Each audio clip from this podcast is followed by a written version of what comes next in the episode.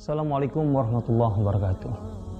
Ketika Ramadan tiba, apa yang menjadi prioritas Rasulullah SAW? Amalan-amalan apa saja yang beliau lakukan? Tentu ketika kita mengetahui bahwa Ramadan adalah musim segala bentuk kebaikan, maka sejatinya seluruh kebaikan mendapat peningkatan atau perhatian lebih dari Rasulullah SAW. Akan tetapi, ada beberapa amalan yang menjadi prioritas beliau.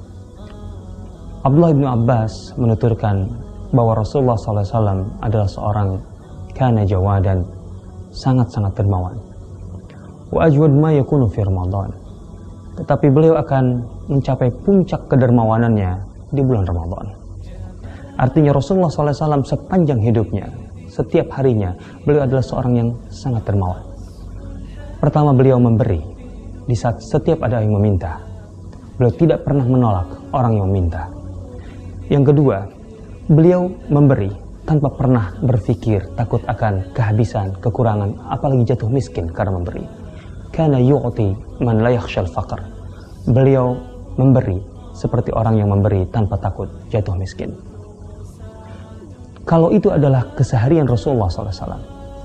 Dan kemudian disebutkan bahwa ajwad ma yakunu fi Ramadan bahwa beliau mencapai puncak kedermawanannya di bulan Ramadan berarti kita tidak bisa membayangkan betapa beliau begitu dermawan di bulan Ramadan.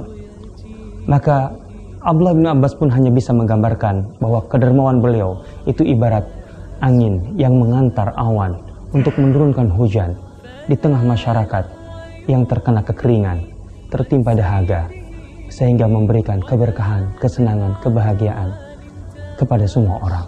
Itulah Rasulullah SAW atau kedermawanan Rasulullah SAW di bulan Ramadan.